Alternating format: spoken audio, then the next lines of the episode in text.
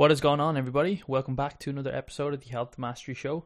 Today I have on with me Jared Feather from uh, Renaissance Periodization, and we talk all about advanced hypertrophy. So, training for hypertrophy for advanced lifters. So, a lot of the research that we see being published online is typically in untrained lifters, so people who don't lift whatsoever. And then when they are trained lifters, it's usually like people who are training for one to two years, and that might not even be like body bodybuilding style training. They're just somebody who maybe is being consistent in the gym. So when we're thinking about advanced lifters, like people who've been lifting for you know five years plus and are consistent with it, we don't really have that much data or research on those people. So we kind of talk a little bit around that topic today, and it was a really enjoyable conversation.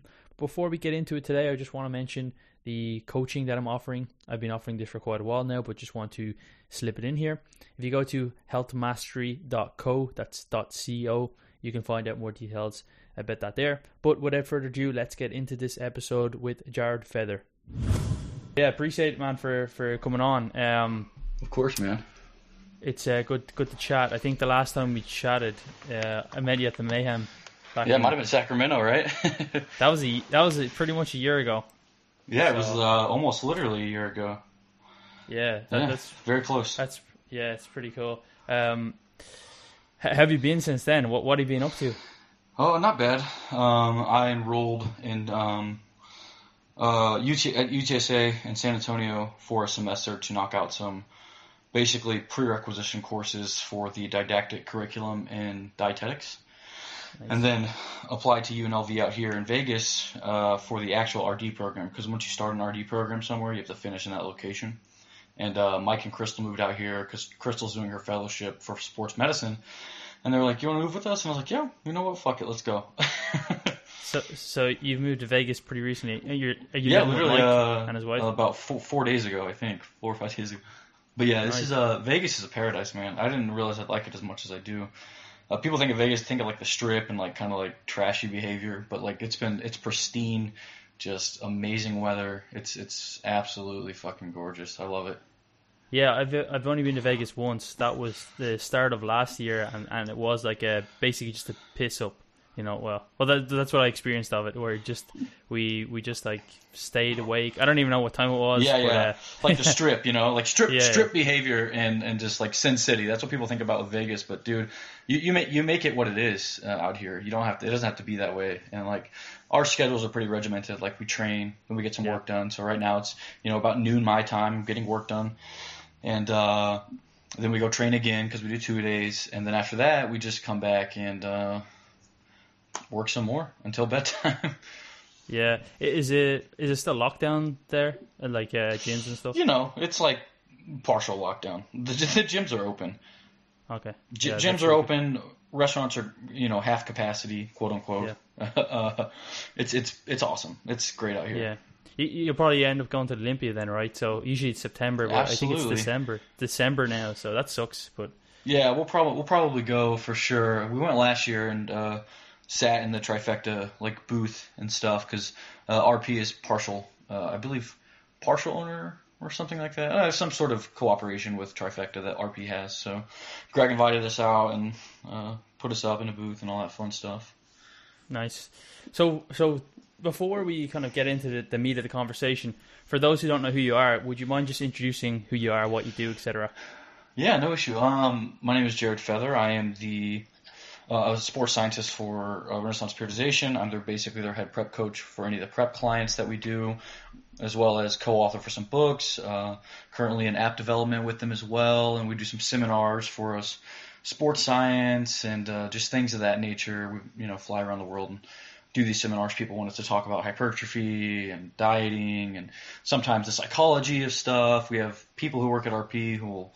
We have a neuroscientist who even does some uh, behavioral analysis type of talks and recovery talks, things of that nature. But yeah, I got my master's degree in, at UCM in Missouri, which is where I grew up. Um, my master's is in exercise physiology, and then, like I said, I'm currently get enrolled in that didactic curriculum to get my RD before I move into a PhD for sports phys. Nice. So, so that's like a kind of a pre-introduction course to qualify for it, is it? Um, the RD. Yeah, the So the RD is the registered dietitian. no, Uh, no, but what you're doing right now, the what are you doing right now for that? If it doesn't begin yet, Yeah, so I took those courses at, at UTSA. Um, They were prerequisite courses just to not because with even with the master's degree level knowledge that you have in one field doesn't mean you took all the prereq courses for another field. So nutrition and, and, and training are very closely related, but at the same at the same rate, you don't always take the same courses. So I had course, to take a yeah. couple to get into the didactic curriculum to in the full swing of it all. Yeah, I got you. And you, you talked about two day training, and it kind of leads us into the what we want to talk about. It's training for advanced advanced bodybuilders. Um, you're actually a bodybuilder yourself, right? So you won a pro natural card, uh, Right. A while ago, right? You, technically, you're still a pro natural bodybuilder, but I don't know. I don't Uh, really know no, how so no, that is that's, it doesn't work that way technically. Like you would renew membership uh, Oh, yeah, each year, and when you renew membership, then you are still pro, right? So uh, the second I crossed over, I stopped renewing my membership. I was like, yo, I'm not going to be competing here anymore, guys. Uh, uh, I kind of checked all my di- the checklist off and proved to myself that I was, you know, good enough at bodybuilding that I could go pretty far uh, in the NPC, and also smart enough that I can hopefully infiltrate some of the broy science and, and pass along some of the knowledge that the uh, natural lifters tend to have a little more than the uh, enhanced side. So. Yeah. sort of just you know infiltrating that scene and uh, what that takes is being part of that scene. So once I did that, I stopped uh, renewing the natural pro card. But yeah, I won a natural pro show, and I think I was a pretty good natural bodybuilder. Uh, I was about one. I think we were about similar size. How tall are you? Uh, five eleven. Five eleven, and you and you were what on stage? You were you were the heavyweight guy, right?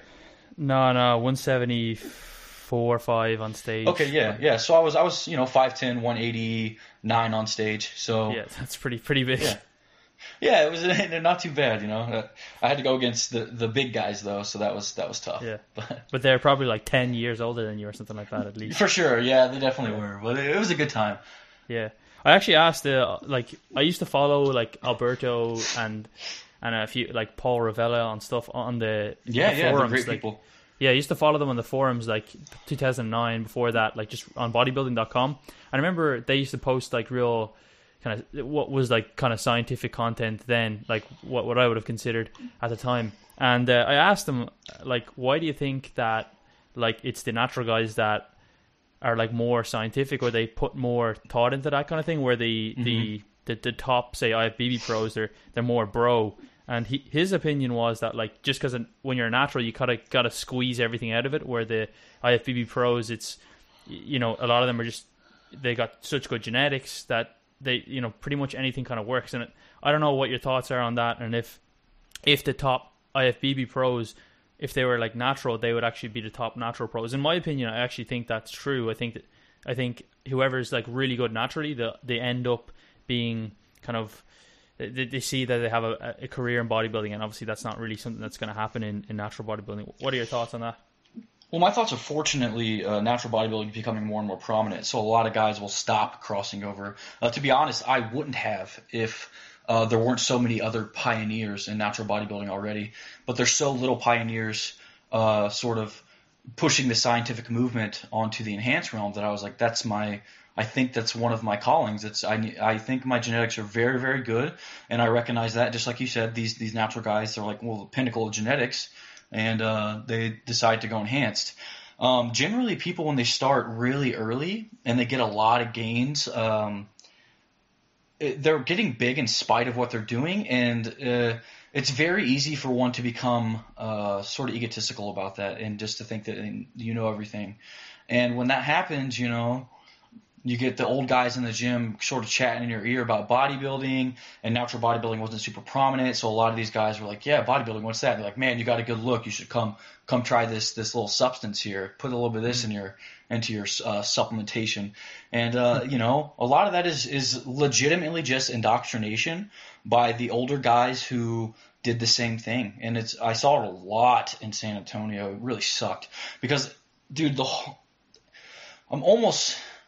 it sounds really weird to say this, but it's it's almost like I'm giving up a certain part of myself to tell people not to, to do that to them, themselves. Yeah, you're Uh, a martyr, right? You're a martyr. For sure. Yeah. I mean, you know, I try to, you know, it's not just to be like egotistical about it, but it's like, I'm willing to do this to tell more people not to do this. and if people are going to do this, because I think it's fine if you do, obviously, uh, do it right, do it smart. And that's the Mm. other thing. I'm trying to push it to where it's smart. Um, Yeah. so yeah, no, to that, it's def- it's definitely uh, the kids that saw a lot of gains right out of the gate, and they had the people, right people around them. I'm sure to say the wrong people, um, and you know, just the indoctrination occurred, and they started going and going.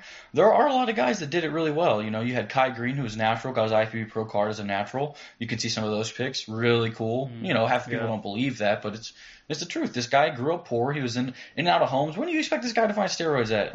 like, Yeah. he was just getting big, training hard, enjoying his training, and then you know you have the the West African genetics, and there you go. It's- Yeah, and Ronnie as well, right? He, he the same. He won his yeah, pro card he- naturally. Yeah, I believe so. Yeah.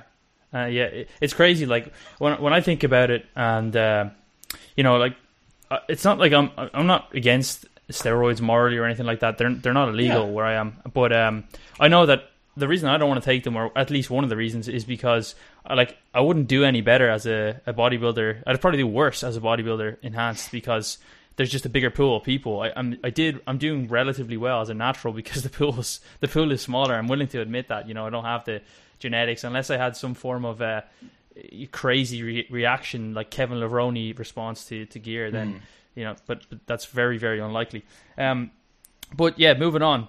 So when it comes to training, all right, so there's a, there's a lot of research and the whole community itself, and even the, the wider fitness community is kind of moving towards science. Uh, like you said. PTs, th- they, they talk a lot, like high level science, um, and, and a lot of the research is on like you know untrained subjects, or when we talk about trained subjects, we're talking about maybe training a year or two years. But there's pretty much nothing that has a gr- big group sample size of, of, of bodybuilders or people who are even training consistently for say more than a couple of years, or, or at least Sure. there's there's very few studies on that. I actually spoke to Brad Schoenfeld uh, last week, and um, so so what are your kind of thoughts, I suppose, about about that, and then how how training for an advanced lifter would differ than somebody who was say um, you know a, a newer lifter or an intermediate lifter, and and how would you uh, mold some of the science or some of the, the research that's coming out and maybe take more of a, a bro approach or I'm just I'm when I say bro approach I mean that there's just no science to to, to validate that yet. What what are your thoughts? Sure. Um, so a lot of the conclusions that we come to are, this is where I really kind of get irritated with um, the evidence-based community because they take evidence-based as uh, solely paper data statistic based instead of evidence based and it's like you can okay that's fine we, we have these studies and they're, and they're great but there are people like myself who dedicated a lot of time to school that learned physiological realities that are in line with sports science, exercise science, etc. Right? Um, whenever we take into consideration physiological realities, so like uh, over long periods of time with negative feedback loops, um, just uh, general adaptation syndrome, things of, things of this nature. It's like clearly in sports we have a lot of things figured out. So applying sports science to exercise science um, is probably a pretty good thing. Uh, I, I, I'm unsure why uh, certain things for one fitness characteristic would be completely just declined and null and void to another fitness characteristic. It should Hey at man, least be I, taken. just, I lost you there. Oh shit. Still gone. I lost you there, man. Uh, I don't know if you can hear me, but you I can dropped now. off just after you said you uh, dedicated time to uh, school. Um, can you still hear me? Hopefully you can hear me. Yeah, yeah, perfect. yeah. Okay. Hopefully it doesn't happen again. Um, yeah, so there are people like myself who dedicate them time to school, um, learning just these physiological realities that in line with, uh, you know, exercise science, sports science, how these things interact, and to, uh, you know, ask for data on concepts that we fully understand physiologically. It's just like, okay, but you didn't use this for advanced people. And it's like, listen, negative feedback loops work like this. So that means that, you know, as you get more advanced, you probably respond less to the same stimuli, yada, yada, yada. So you just put these conjectures on this, on these physiological realities. And, uh, you know, more often than not, the data has to catch up. But that doesn't mean we don't put these conjectures and and take them into consideration. Sure, I got you. So, you know, so the, the current research that we have is like a lot of these advanced training techniques don't necessarily work, or at least they not that they don't work, but they don't have any additional benefits. So, like drop sets, supersets, intensity techniques. How do you mm. start to work some of these things into your training? And, and obviously, you split up your training into two days. I'd like to know more about that. But when we're when we're looking at the kind of volume landmarks or whatever people kind of sure. talk about the the, the, the meta analysis by Brad Schoenfeld, they're talking like ten to twenty sets. I don't mm. suspect you're doing like you know a couple sets in the morning and even you, you, perhaps you're getting quite up there in the volume. Uh, sure. So to address the uh, first part of the question, um, the intensity techniques and things of that nature, uh, I'm fairly certain that the um, sequestration of metabolites is actually being shown to have its own uh, specific benefit for hypertrophy. So I am unsure that that's actually correct, that it's a bad thing or that it doesn't work. Uh, so, you know, we pretty well understand these mechanisms of hypertrophy, and really the only thing that we can that we're coming the closest to ruling out is that damage causes any sort of growth. You know, yeah. um, I don't think we're coming close to saying that metabolites don't cause growth. You can't really have one of these things without the other. Uh, if you have a lot of tension at the fiber level, a lot of metabolites are usually sequestered um, because there's research to show that. Uh, sequestering these metabolites does have this sort of independent response. It might be a good idea during training, especially during uh, periods in time when you have been training for a long time and these processes of uh, anabolism and catabolism sort of shift in different directions, and you might need to push the volume a little higher. Uh, I think there's there's a there's plenty out there to, to support that this is a good idea. So the um, metabolites on that is it that the metabolites cause uh, higher fatigue, and then that that in essence then increases mechanical tension because they're recruiting more motor units, or is there an independent uh, effect of increasing metabolites? So, for example, blood. Yeah, I believe there's just an ind- yeah, I believe there's just an independent exactly. So look at all the research on blood flow restriction training. There's an independent effect of uh, so another pathway of hypertrophy that occurs. Uh, the physiological mechanisms behind that, I you know, you, Brad Schoenfeld would be a great person to talk to about that.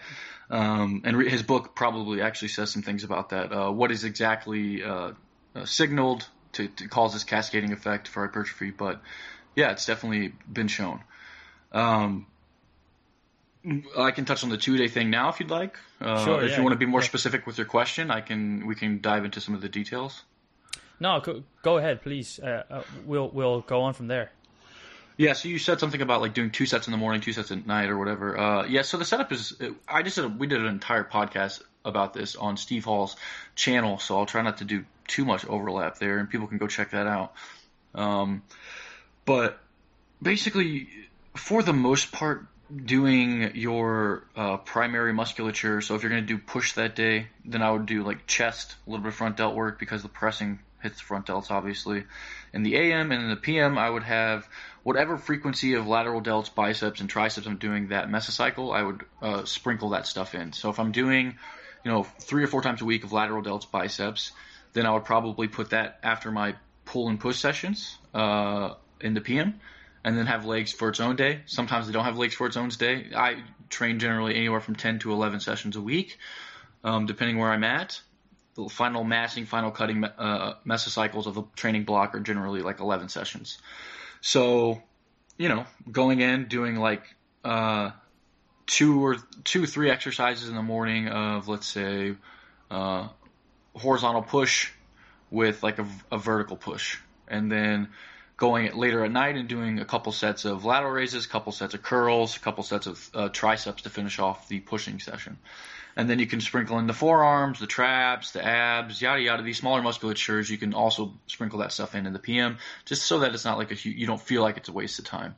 Um, in the podcast, we definitely emphasize very heavily that two day training isn't for everyone. If you are having concerns about schedule conflict, probably not even worth it to you. Um, and it's definitely an interesting thing to check out. Yeah, and is it purely just for recovery reasons or for time reasons that you spread it out, or just to be more fresh? Um, or, yeah. so whenever any... you when you try to train a bunch of muscles in the same session, obviously the latter half of the training session can become uh, somewhat less effective in, in a sense that you, you use less weight or the uh, fibers are pretty fatigued or you're just pretty fatigued in general systemically. So the, it's just kind of less uh, effective work and it can you can sometimes dip into that junk volume range. So whenever you split these up by you know four to six to eight hours or whatever you want to do, uh, you can go into the gym a little more fresh and uh, the intensity might be able to be used a little, a little bit more intensity too, so, because you're not super fried from like you know six sets of uh, whatever pressing exercises you did, and then try to go do triceps, and your triceps are just kind of fucked. Yeah, and, and then I know that RP. Um, I spoke to Mike about this a couple months ago in terms of increasing volume across a mesocycle or a couple of weeks of training. Uh, what are your kind of thoughts on that? I know there's been some, there's some other thoughts or you know within the, the fitness industry from some pretty well regarded people like like Greg Nuckols or or uh, Eric Helms, etc. They they they perhaps don't necessarily think it's the maybe the best idea in terms of being able to do more volume may just indicate that you're uh, better at doing more volume. What are your how do you set up your, your training volume, or how would you set it up for somebody who's advanced?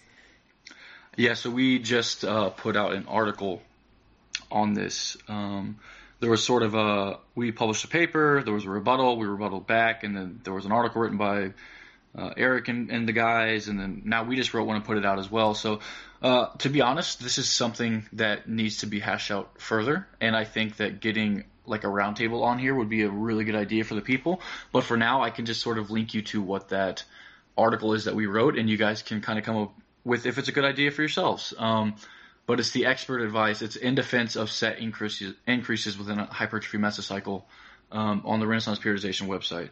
But basically, for an advanced guy, because you asked, the MEV to MRV range changes, so the, the shifts in sets across the mesocycle might actually be a little uh, a little less dramatic. Uh, MEV to MRV, because you're minimum, of, like I said, with these negative feedback loops earlier, um, it might take more as an advanced guy to grow uh, more volume than it did before. So your minimum effective volume before, where you're a beginner, it might have been like, you know, two sets right when you started. Then you become intermediate and it's like, you know, six sets to start. But then whenever you're an advanced guy, well, six sets isn't doing shit when you're starting off. So that MR, MEV to MRV range definitely shifts, and that's probably the biggest uh, factor with an advanced athlete. It's just their shifts in volumes come more from uh, rep increases, um, potentially load increases, and then uh, set increases when we can. Gotcha. But on, on a more micro scale across a, a mesocycle block, w- does that translate into needing to increase your uh, whatever stim to, to, keep to keep the same stimulus? You need to increase the number of sets throughout the the block. I'm sure you probably addressed this in the article. Oh, absolutely, very in depth. um, I think I think it's definitely a good idea. Yeah, I think that uh, the fitness fatigue paradigm, uh, fatigue is masking performance so much that if you're trying to wait for these uh, performance increases in load, you're uh, kind of just shooting in the dark, and it's you're not proactively sort of adding these sets so that way you are actually achieving some sort of new stimuli. And uh, because the fatigue is going to mask performance so much, by the end of the mesocycle, if you only try to increase load, you're more than likely just never going to increase load because of the fatigue. So it's like you almost have to have some sort of proactive increase in your volume. Mm, yeah, that that, uh, that makes sense, and obviously I'll check the article out. But so if you were setting up a say a, a macro cycle, like a I don't know a six month block or a, or a four month block for somebody who's trying to mass, trying to gain, trying to gain uh, muscle, and they're an advanced lifter, how would you initially set that up? Let's say they let's say they couldn't train twice a week. Uh, there's probably a lot of people who or twice twice a day. There's probably a lot of people who, unless they have work for themselves or whatever, can probably train twice a day. Um, so so how would you kind of go about that? Would you set up certain phases where you're doing more intensity techniques, like we talked about, using some maybe blood flow restriction or mm-hmm. or shorter rest periods? Right. Um, so it really depends. First, I'm going to find this client from mesocycle to mesocycle. I'm going to find their performance. Uh, or their their volume landmarks via their performance and how, how they're doing with certain exercises over the course of six months, that's quite quite a time frame for someone to just be straight massing. So I would never put someone uh, through a six month just straight mass. That's first and foremost as far as my periodization would go for a client. I think there's just uh, too much adaptive resistance that builds up that way, and the anabolic catabolic processes shift downward. Like I said again, we we realize physiological realities and we apply these to sports science, and sports science more than likely applies to hypertrophy training as well. Uh, there isn't really any convincing evidence that it wouldn't. I don't understand why it wouldn't.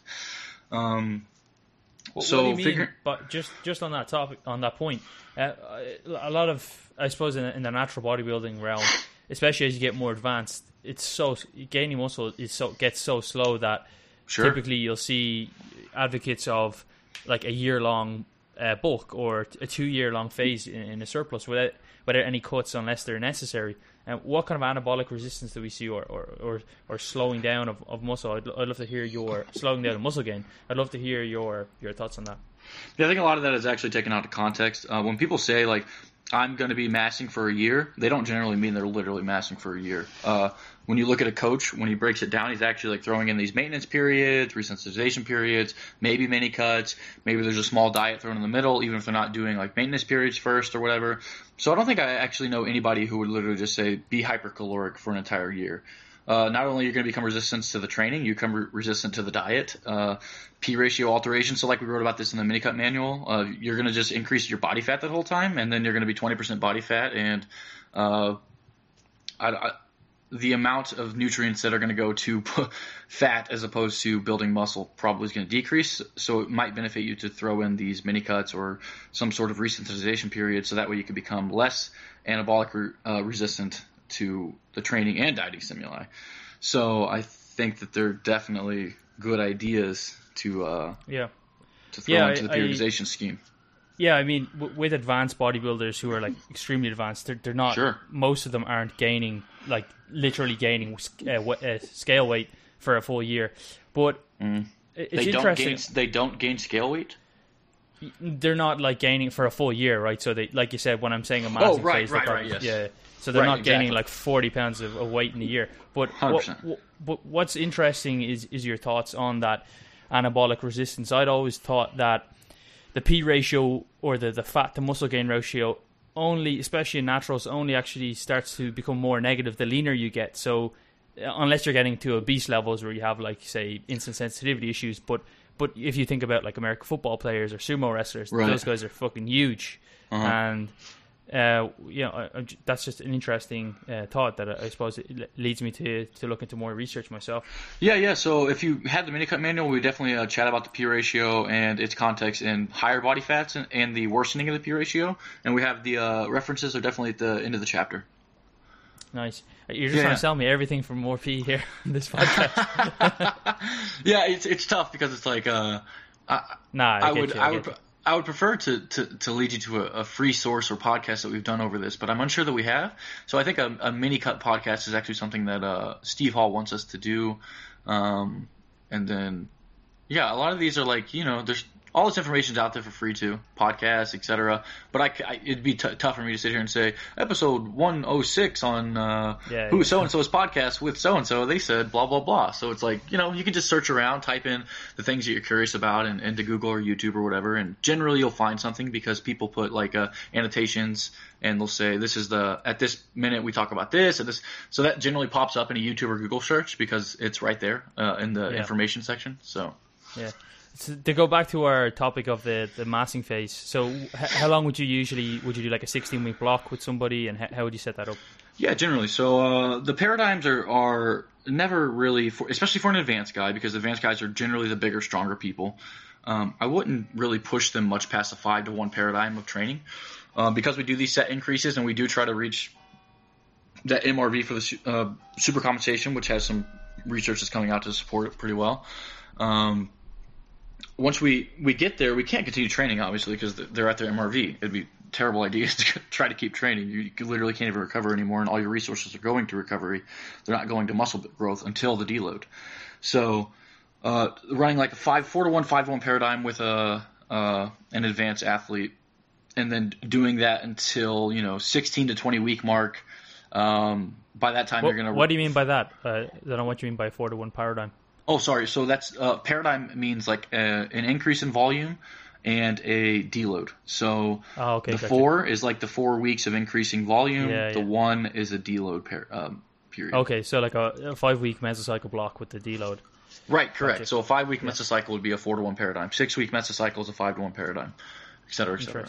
And, Yeah, and how do you work out their their their minimum effective volumes? I know that you guys use like pump and recovery, but it, or Yeah, uh, yeah. pump, but but if uh, if fatigue is masking your your your ability to progress or your pro- progression, how do you how do you track performance? Because if somebody does like an AMRAP or something like that, their Sure. performance might be down. Yeah, not in the beginning. So we're starting off the mesocycle fresh off of a deload. So measuring those things is, is very easy actually. Um, and then you just from there, that's why we like the set increases because from there you can start increasing up to uh, their maximum adaptive, and it's that value shifting up, up, up, and then you get to a point where you've uh, increased enough to where it's probably time for a deload, and there you go, you deload. So to measure M- MEVs, MRVs for clients depends if they're new or not. If they're not, then I would first I would check what they've been doing. They tell me they tell me a little bit of information about it. Um, and then next I would check because I'm not just going to take that at face value. I also check technique. Um, if this is a new client, so they're like, yeah, I was doing like 30 sets per body part per week. I'm all right. Let's let's look into this a little further, man. Um, Even advanced guys do this, man. I've I've run into advanced guys that they've quote unquote trained. I'm going to call it working out. They've worked out for 20 years, and you go do a session with them, and it's just like their technique.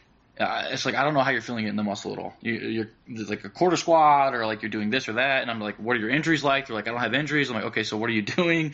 Um, so you can really cut down um, somebody's training quite a bit. And generally, when I get a new client, I am cutting down their training quite a bit because most people are training with too much volume or just enough volume for the range of motion they're doing, but they could get more out of more range of motion, and uh, you fix that. So Yeah.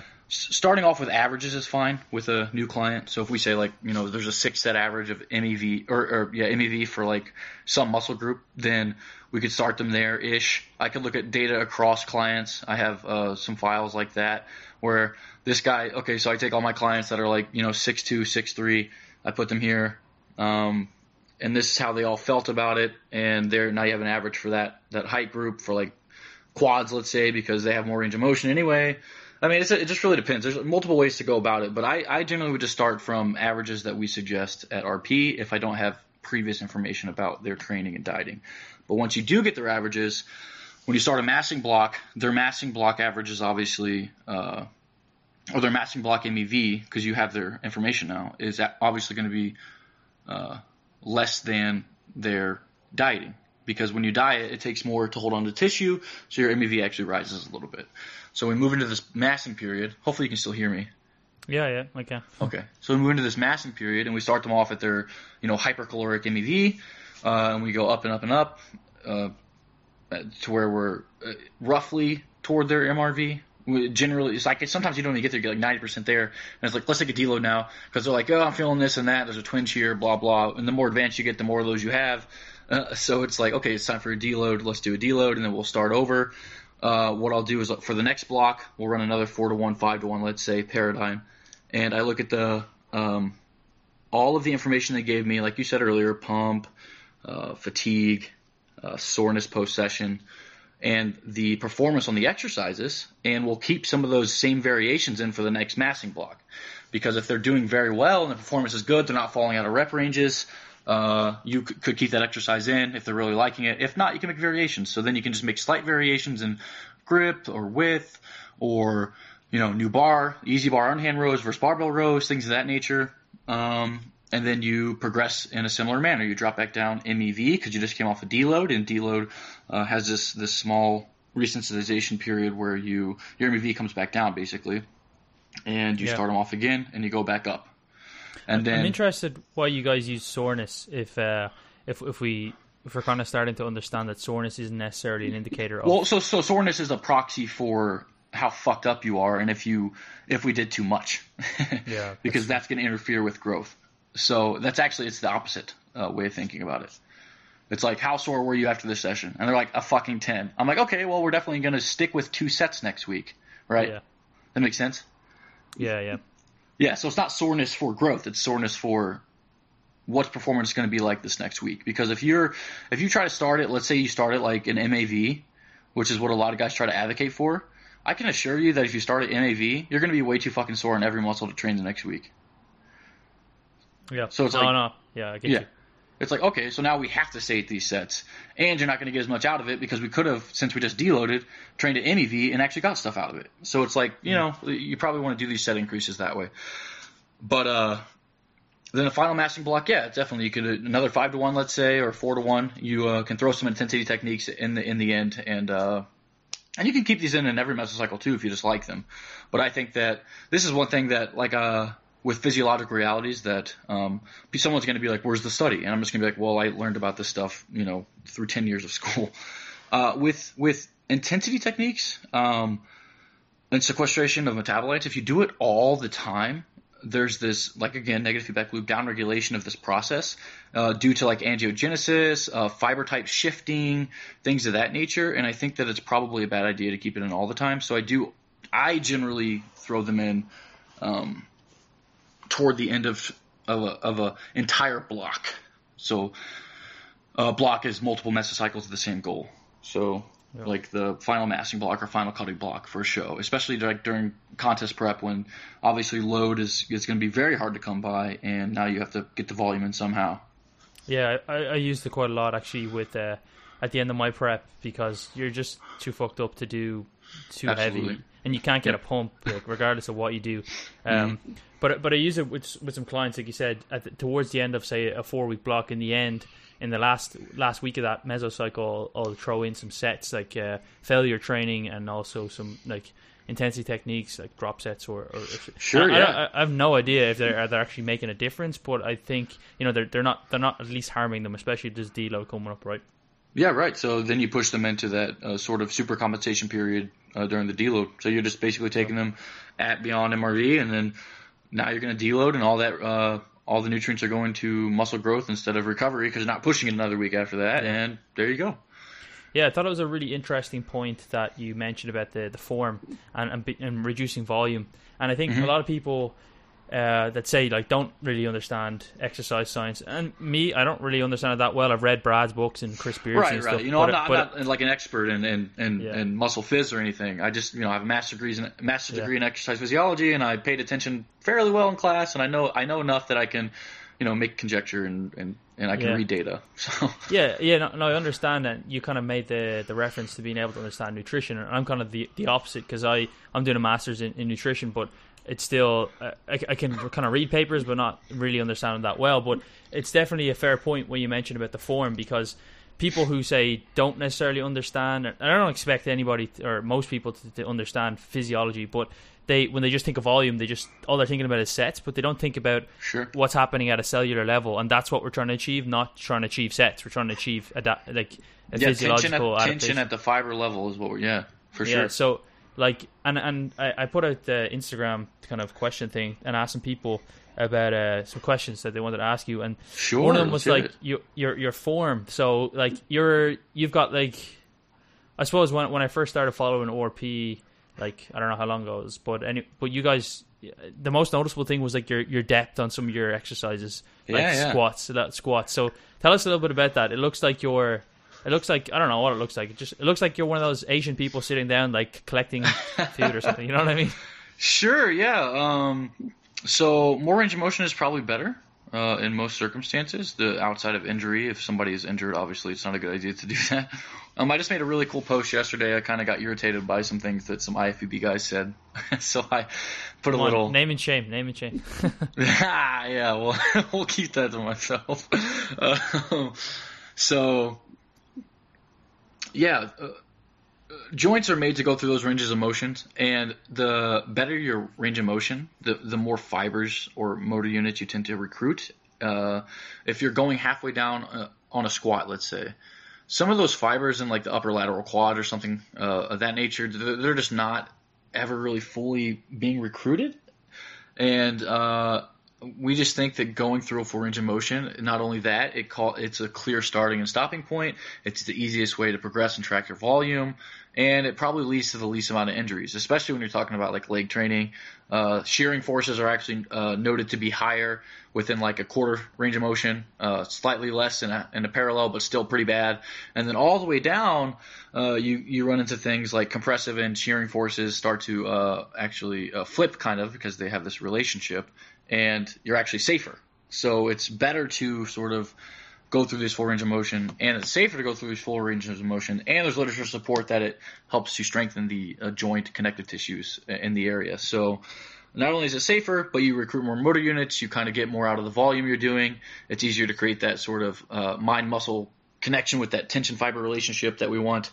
And uh, yeah, I, I don't really ever see a, a point in time in which it's good to cut your depth, cut your range of motion on any exercise unless you have an injury or unless there's pain literally during the exercise. And all you have to do when that occurs is put somebody in a biomechanically advantageous position for their anthropometry.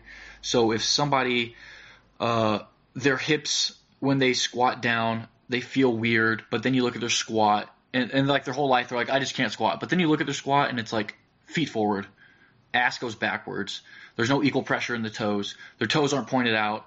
Their hips aren't even opening when they squat down, et cetera, et cetera. There's just so many things that you can fix. Like I, um, Quinn Henoch, this is a quote from Quinn Henoch, who's a sports physical therapist uh, that I got to uh, do an internship under when I did an internship with JTS. Uh, he said I have the worst ankle mobility he has ever seen. So when people squat and they're like, "Oh, how do you get that mobility?" I'm like, "Dude, you have no idea. My ankle mobility is complete shit. I have to wear an inch heel lift on my weightlifting shoes." well, like high heels. yes, for sure.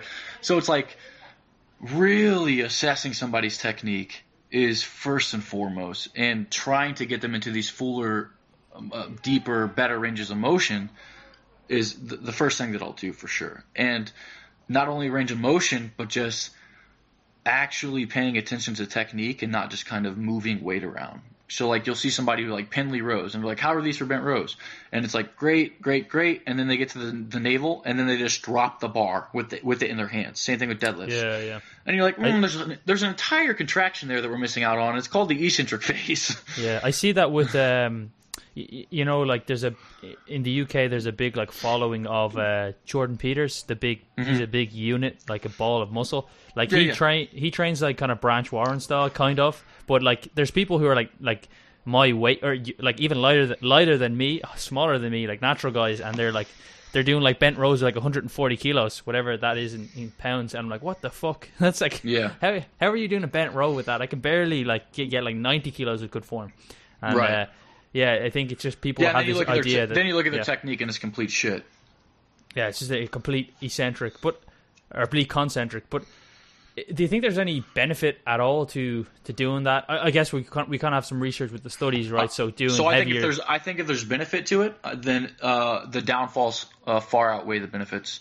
Uh, I'm I'm. Yeah fairly confident in saying there's probably no benefit in ever jerking weight around like that. I think it's kind of ignorant um, my a little myopic and, and short-ended thinking. Um, and I just mean in general. I'm not saying that about anybody specific. I just mean in general. Yeah. This is a bad idea. Um, just the so injury, yeah, the injury. Yeah, part. for sure. Very injurious. Yeah. And, yeah. and and we know that research with like weightlifting, powerlifting versus uh, bodybuilding style training. We know that going heavier is more injurious. And if you can get more tension at the fiber level out of actually controlling the, the intensity, the the controlling the range of motion, controlling the eccentric concentric phase, why I don't understand why you wouldn't. Like if you could put five pounds on my back and tell me that I can get the same the same benefit of hypertrophy as opposed to 400, then I would probably do that. yeah. I would probably do that. I would not quarter squat 400 and you know, I could be doing 135 full range of motion. Yeah, yeah, it's it's yeah, it's it's definitely more beneficial when you can when you can actually engage the muscle properly with lighter weight. Um, Absolutely. Do, do you do you kind of any prescribe any kind of uh, tempos or or like I suppose like do you do you ever give people tempos like you know three zero one one? I remember like back in the day when I say back in the day, I mean like seven years ago. But like I when I did my first show, um, Matt Jansen actually was my coach. Funnily enough, it was Uh-huh. like he was up and coming, and he was really big on these like hold the contraction for two seconds. This one for one second. Right. This one's like four seconds. I'm I'm sure his like idea his like methodology has changed over time, but Sure. um, you, there's a point I guess where you can go like too form heavy, where you're actually just like basically moving with light a weight that's so light that yeah, it's like, yeah. what are Yeah, sure. I, thoughts? I I think the uh, the tempo thing was a really good idea that bodybuilders uh, in the, back in the day thought of to standardize technique. Again, that's another good reason for range of motion, standardizing technique. Uh, if anybody takes anything away from this podcast, hopefully it is the word standardize your technique.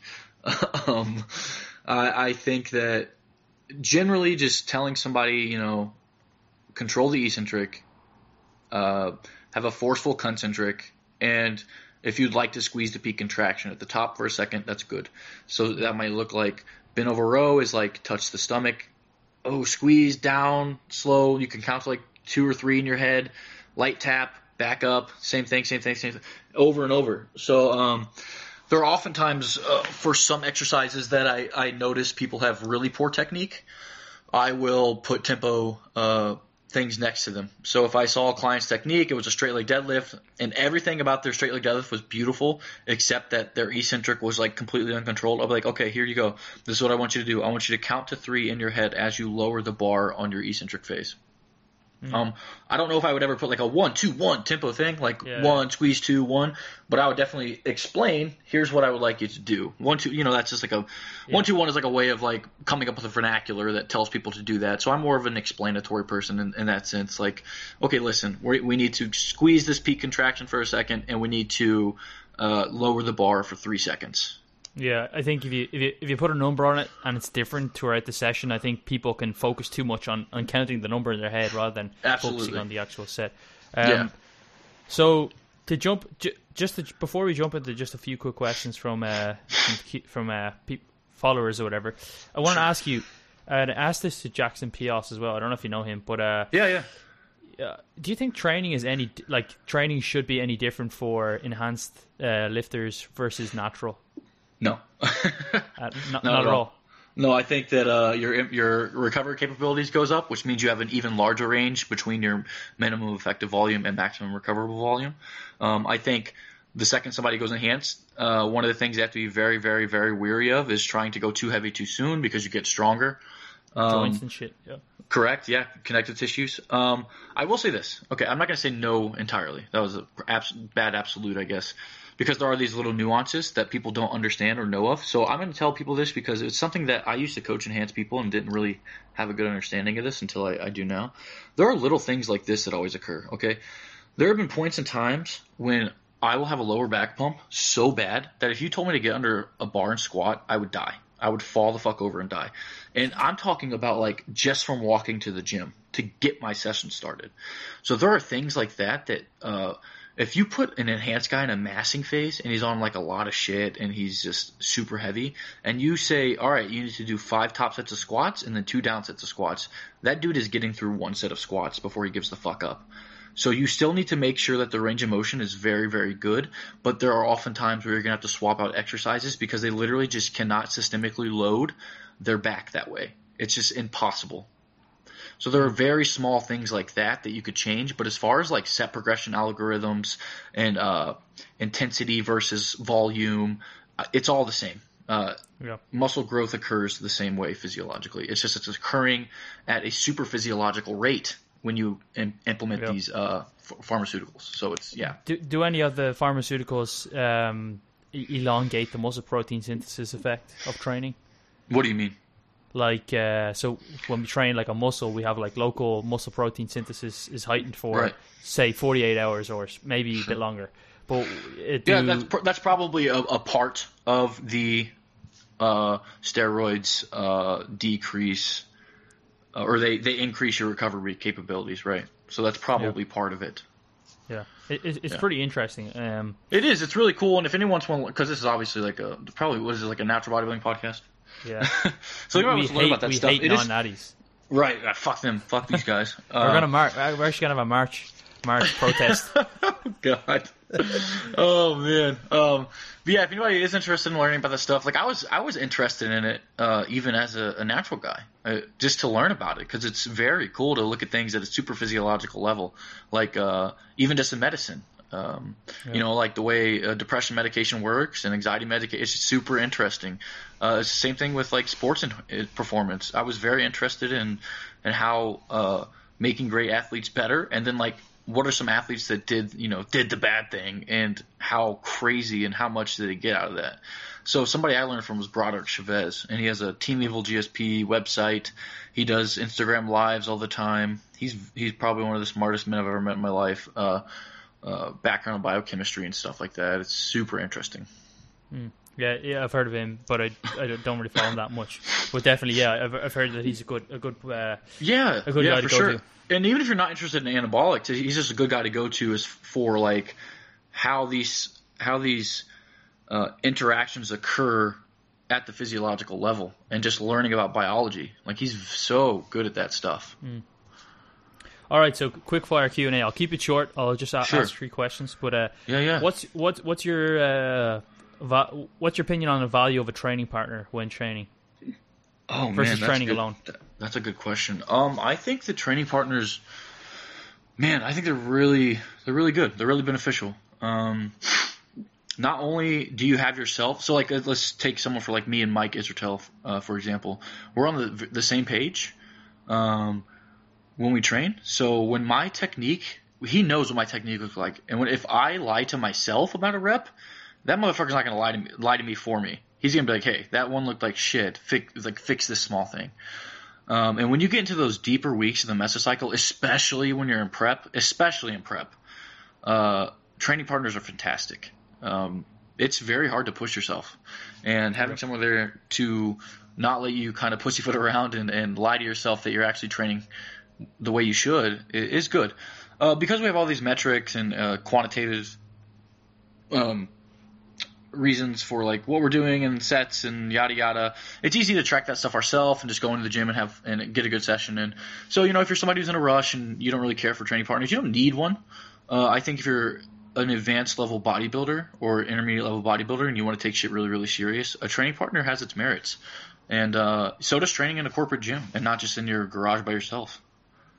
Yeah, no, I think uh, I think with the caveat there though that the training partner is somebody who's like into the same type of training as you. Like they're they're they take Yeah, it yeah. seriously. Like I, I my girlfriend always wants to train with me, and I just can't do it. Um, I just, I just got to say no, I can't. Like e- even if she's doing a similar training program, but I haven't had a proper training partner since I was like seventeen, which is like ten Yeah. more than ten years ago, like ten years ago. And that was like he, he- this guy was like thirty something, and he was like a. Uh, you know, a, a body, like a Polish guy with, he was like a big juiced up guy, and he used to Yeah. push me like really, really hard, and uh, it was awesome. Made really good progress, but I just haven't been able to find somebody that works on the same schedule that you know is, lives near me, trains the same gym. But Yeah, that, let- that, that's my kind of opinion. Yeah, yeah, and and another thing to that point because uh, you know you you just made me think of this. Um, when you have a training partner, that's that doesn't mean you're doing the same fucking shit, man. Like, if you have similar, well, quote unquote splits, like Mike is uh, 5'6", 250, you know, I am 5'10", 220 his back is two times bigger than mine. We're not doing the same fucking volume. We're not doing the same split for our back.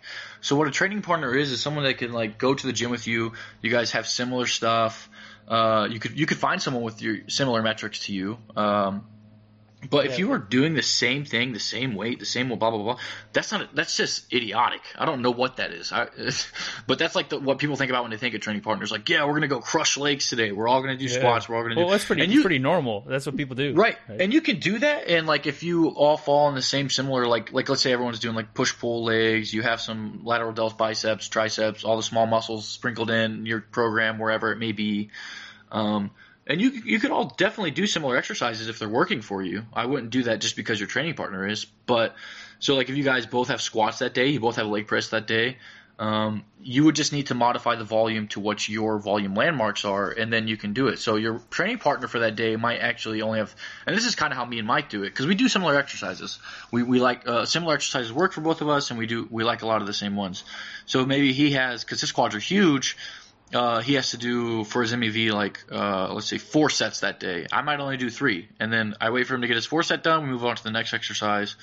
But it's it's cool because there are people you can definitely do that.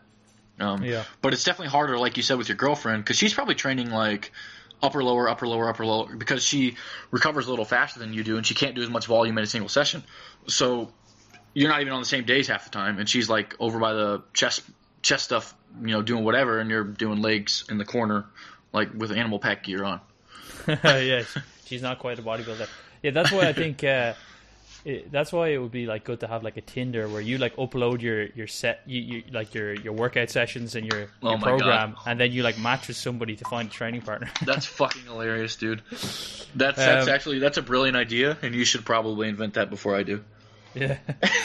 um, Oh, okay. that's funny. s- second, next question is: uh, before you train, before you do a hard set or a top set, do you prefer to be calm or do you psych yourself up? Ooh, uh, I have a really good post on psychological arousal and when to use it. I think that earlier on in the in the mesocycle, especially training like MEV, your main focus, and this is most of the time, should be on perfecting your technique, standardizing your technique, making sure that you're feeling that muscle the way you're supposed to feel it. And if you get into the final week of your training block and you're pretty fatigued, you're with a training partner, you're kind of run down a little bit, you've taken like the max dose of caffeine that you should, and you're just in the gym and you're kind of down, it's time to get to get to fucking work. It's time to psych yourself up.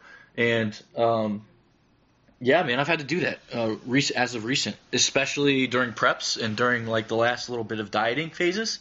I'll definitely have to go to some some uh, some extreme places in my training where I'm kind of psyching myself up big time. But How I think do that? co- constantly doing that is a is a bad idea yeah. and it leads it leads to uh, overreaching a little too early. It can lead to a lot of fatigue that you unnecessary fatigue that you don't need. Like if you got to psych yourself up every time you go into the gym, do you even like training? Yeah, Are you enjoying it, or you just enjoy like this mental arousal that you get out of it? Yeah, And like a maso- masochist. You'd feel Yeah, like uh, you- you'd feel like mentally fucked after every session because your your nervous system's so turned on. Yeah, especially with like the psychological arousal that you generally think of, like somebody getting angry before a set, or like kind of going to some weird place, and you're like, "Oh shit, what's wrong with you?" You want to do that all the time? Like, I'd like to be happy. I don't know. I don't know about you guys. Yeah, I, I know a guy who does powerlifting. A, a guy powerlifts. He, like I haven't seen him in a while, but he would always smash his head off the bar, but it, it would ne- nearly always bleed when he was. Yeah, like see, it's like, all right, man, that's cool. Why don't you just do a better squat with good technique and and not do that all the time? Yeah. Okay. Final question. We kind of really touched on this one already, but how big do you think you can get naturally? And I, when I say you, I mean people in general.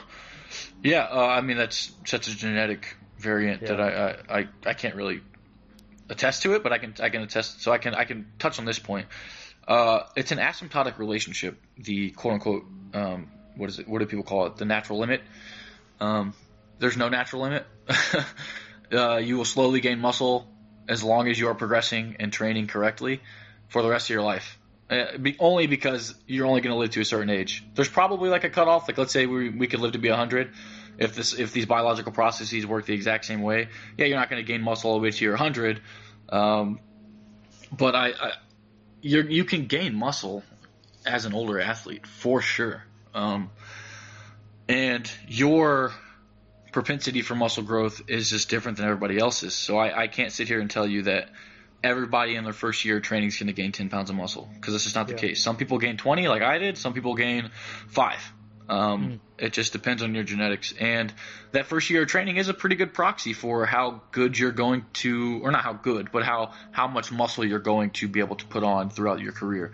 So if somebody has a less than, you know, extreme response and it's more of an average response, and most people have average responses because that's what an average is. Uh, like let's say somebody puts on eight pounds of muscle in their first year, they, they're gonna they're gonna be able to put on muscle pretty well for their entire training career, and they're gonna uh, enjoy it. Uh, somebody who's you know is a little bu- below average, it's uh, that first year of training, you you recognize that it's like you know.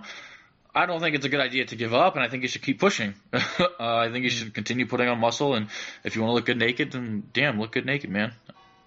Yeah, no, no, that makes complete sense. Um, I was trying to conceptualize how much genetics play a role, but you can't really God, put a nu- the most. you, you can't put a number on it though because it's Sure, it's, yeah. it's, it's just too many Genetics are the parts. biggest factor in any of this, man. Like it's like Yeah. not only so like let's say that guy who gained 20 pounds, like myself. Okay, I'll just say that I gained 20 pounds of muscle, something like that, in my first year of of training. I went from 115 pounds to 165 pounds, and I had abs the whole time. Um, that Yeah. probably is a pretty good proxy for your response in general. Um, so I'm just going to respond better to, uh, like a certain type of curl than somebody else would. I'm gonna get more muscle in whatever areas, and that same thing goes for like weak and strong points. Like my calves grow if I do one set. Fuck, my calves probably grow if I walk to the gym. Some other guys might have really good genetics everywhere else, but their calves have a hard time growing. So it's like, yeah so yeah but yeah that, that's interesting because like it's like do, do some people have better genetics in some body parts and Yeah, they for sure. have like yeah it's just that those who are at the elite level have bet the best genetics in every area it's kind of like the best important- genetics in enough areas that you can tell there's they're going to be really good at bodybuilding. yeah Because there are bodybuilders that I that I know that have no calves at all, and they still yeah do really Dexter well. Dexter Jackson right Right? Yeah. yeah uh, yeah it's interesting do you think that like genetics like if somebody has like good genetics initially when they begin that they're also going to respond to anabolics like really well as well or are they completely separate That's a good question. Uh, I think there's a there's a higher chance of it. Yes, definitely a higher chance. Yeah, so like for example, like somebody who's like top top ten natural pro in the world, and Right, then they use yeah. gear and they're just like a shit pro pro. But they're not even making it in the pros in, in NPC, um, Yeah. but or or vice versa. Someone's like a, a really shit natural pro, or they, they're not even a natural pro, but then they take gear and they just balloon up. I don't know. It's it's interesting to think about. Yeah, there's like just so much nuance behind that question, man, that it's hard to say because there are so many different types of compounds and derivatives of these compounds. And to say somebody's just a shit responder because they took a similar dose to somebody else that maybe they could have just taken a different compound and got a better response out of it. There's just a lot of shit that goes into that. Like anybody's a good responder to pharm if they take enough. Anybody's a good responder to pharm. If you realize that somebody has shit genetics, they were always naturally skinny, and you put them on like a 19-nor derivative, they're just going to get puffy and balloony, and they're going to gain a lot of weight. It's just going to happen. So the that in itself, it's like, what do you want to take? How are you going to take it? You need a coach for this stuff. Half the time, I'm going to tell people, don't do this. It's ridiculous. I don't know why you'd want to do it.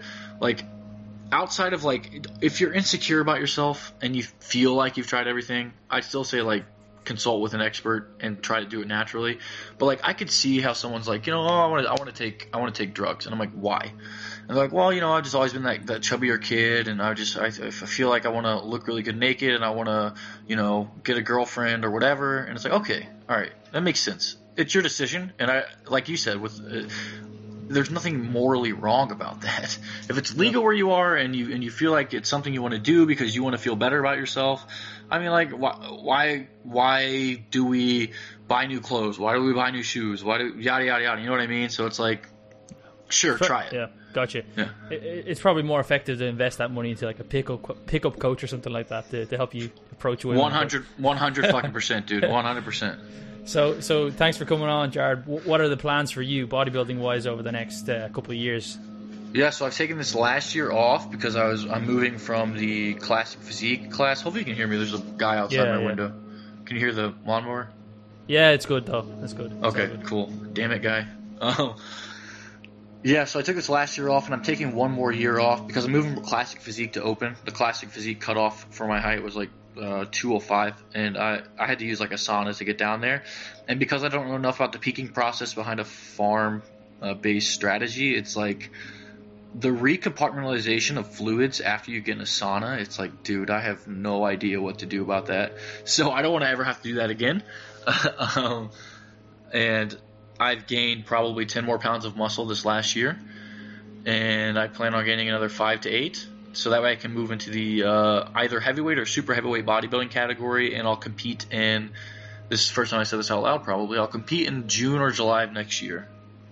Is that going to be like a local show and then shooting for like nationals or, or Well, Americans? so I'm nationally qualified. My first run in the NPC, I became nationally qualified, and I don't know if they're going to honor that also in two years because of this coronavirus uh, shit. But uh, they might. So if they do, I'm just going to go straight to national level. But if they don't, I'm going to be doing a show with a lot of my training partners and friends from San Antonio that I met because they all just kind of want to compete together, be a good time, and we want to bring that camaraderie that natural bodybuilding has. We're trying to bring that to the NPC too. It's like, why are you all such like st- stuck up assholes backstage? Like, stop being so angry. yeah, in nationals, uh, nationals, the weight class winner wins a pro card, right? Yeah, for sure. So, so what weight class will you be in then?